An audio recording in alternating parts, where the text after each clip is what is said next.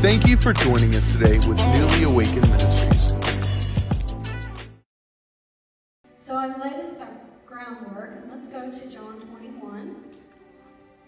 See, these the disciples um, after Christ, we find Christ had died, and he had risen and showed himself to them a couple of times. This is the third time what we're going to talk about. They believed all these things that God had for them, but then tomorrow came. Christ was not there, not in the way they had expected him to be. Their dreams fell apart as far as they could tell. Their plans came to naught, so it fell. So here some of the disciples are hanging out. Simon Peter saith unto them, so I'm going to pause as we go along and interject, okay? I thought it was very interesting they called him Simon Peter. They called him by his old name and his new name.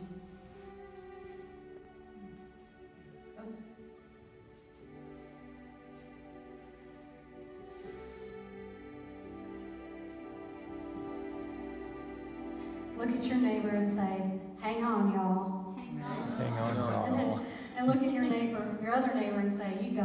You got this. I got this. I'm all by myself. I got this. So after dealing with their grief and disappointments and the mistakes, because you know, Peter said, I will never deny you, Christ. Never. I won't. I don't care. I will not. I, the world can, you know, roll over tomorrow, but I will not. I will not deny you. And yet he did. And so he's dealing with all of these mixed feelings. And I'm sure the trauma of seeing Christ sacrificed was on his mind of, that could be me. You know, they could come after me that way. So Simon Peter's hanging with his buddies and he says, I'm going fishing.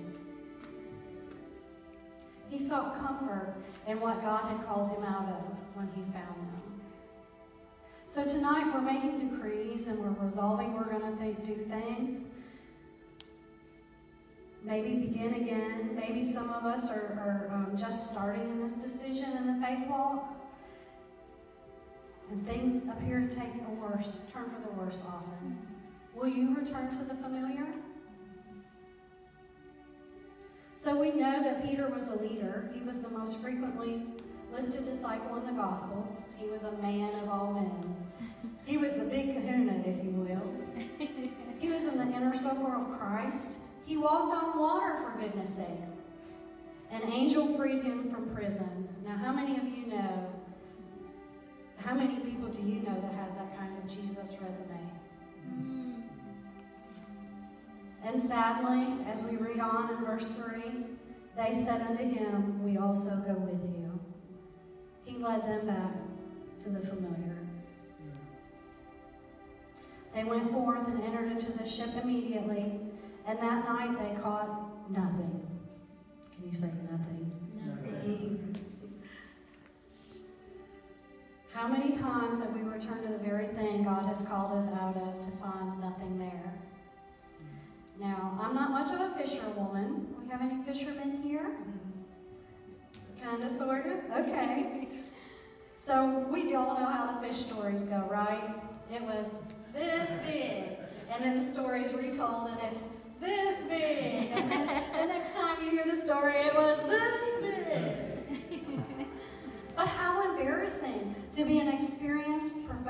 fisherman and catch nothing all night long. And I often wonder what were the conversations that went on in the boat as they were trying to be productive in fishing. You know, I imagine they probably were talking about those things. What happened, what could happen. So I wanted to um, personally apply this and share um, a story with, with you in my life. Uh, a year ago, about this time, my mom got very sick. And um, it was with COVID, had other complications. And I sought the Lord for direction because I want to know, Lord, you know, how am I supposed to pray? How am I supposed to stand? What do you want? And I had a vision, and I walked into my mom's hospital room in this vision, and she was sitting up in bed. Her color was like, she looked sick. She was so healthy. And she looked at me and smiled and said, Where you been? Will stand. You're going to heal my mama. I don't care. I don't care if I look foolish in front of people. I don't care if people on Facebook don't understand. I don't care if my family, if I embarrass them. God, you said my mama would live and she would not die. And I lived and stood on that word. But don't you know, she passed away. Now I had the opportunity to go back to the old things, the old ways, the pity party, unforgiveness, bitterness, all those things God had saved me from. But I chose to stand. God, it may not look how I think it should look. It may not happen how I want it to happen. Yes, I know she's healed. I know she's in heaven. I, I praise God that I had a time of healing and reconciliation with my mother before she passed. But still, there's those things that you have to contend with and deal with as a process of serving Christ. So we're going to go to the next verse. When the morning was now come. Now, how many of you know the difference a day makes in the Lord? He does not waste a thing that we walk through, and He turns everything to our good if we remain obedient and faithful, even if we miss it sometimes.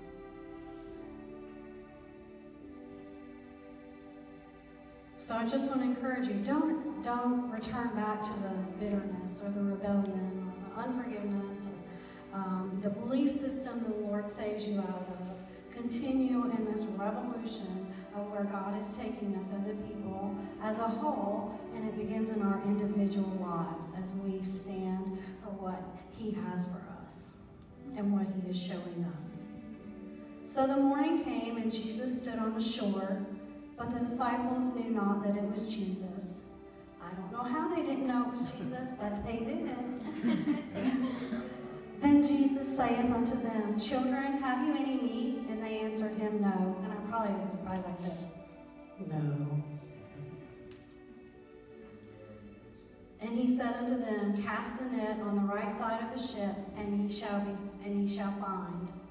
Now, as I was reading through this, I'm like, God, I don't understand if I'm a fisherman I, mean, I'm professional and I know what I'm doing, and this somebody I don't the shore after I fished all night long is going to tell me to cast on the other side, I don't know that I would have done that. And so I just thought that was very interesting that they would try that. Maybe it's something in their culture, I don't know, but I thought that was interesting. Because they did, and then when they did, they were not able to draw the multitude of fishes. Therefore, that disciple whom Jesus loved saith unto Peter, It is the Lord. Now, when Simon Peter heard that it was the Lord, he girt his fisher's coat unto him, for he was naked, and he did cast himself into the sea. I bet he swam like a fanatic to get to that Jesus whom he loved. And the other disciples came in the little ship, for they were not far from the land, but as it were two hundred cubits, dragging the net with fishes. As soon then as they were come to land, they saw a fire of coals there, and fish laid thereon and bread. And Jesus said unto them, Bring the fish which ye have caught now. And I just think that's such a beautiful picture of the Lord that when we go back to things that we know better, we do know better, and we do. that Christ is there, gently waiting for us to meet our need. He didn't beat them over the head with it.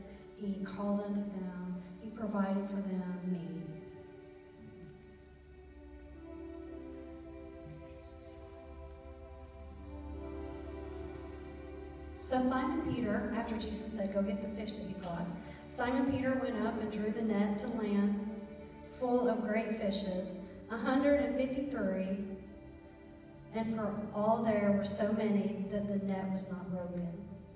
So I'm like, okay, 153. God, what is significant about 153? There's got to be something, right? So I'm going to throw some things out at you. It may fit, it may not, but hey, it's free, so, you know. if it don't, you can share with me later on. Uh, in the Bible, well, 153 in this instance, it uh, represents an overflow blessing from God. And the, the disciples marvel because their net held together. There were so many fish, the abundance. I love that. And then in Ezra, um, in the Strong's at 153, it, um, me pull it up. I'm sorry, I meant to have that up already. It talks about the strong arm and the power, and I thought that was very interesting because we were talking about Hosanna and the power that God has given us. That was cool. And then in um, researching out, I found that nevertheless is used in the gospel, in the Bible 153 times. Nevertheless, in other other um, gospels, it talks about this particular subject when Christ said, "Cast your net on the other side." They say, "Well, we fished all night, but nevertheless, Lord, we will." And also when Christ was in the garden and he was faced with the death of the cross, he said, Lord, let this cup pass from me, but nevertheless, your will be done.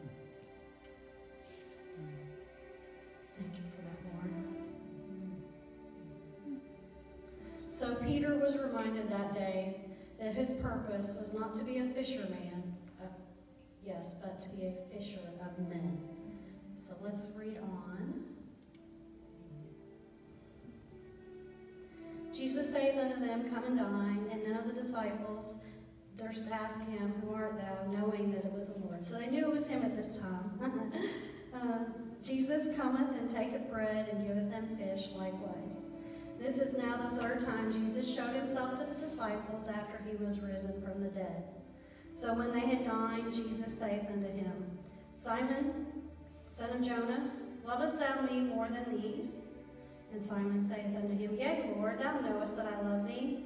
He saith unto him, Jesus said, Feed my lambs. And again, it happened in the next verse. And the third time, Jesus said unto him, Simon of Jonas, lovest thou me? And Peter was grieved because he said unto him the third time, Lovest thou me? And he said unto him, Lord, thou knowest all things. Thou knowest that I love thee. And Jesus saith unto him, Feed my sheep. It's just so amazing how Christ, He fed them, gave them direction, kindly redirected them, and, and showed them, feed my sheep. That is your your big picture. You know, you may need to do these other things on the side, but feed my sheep is the um, direction He said.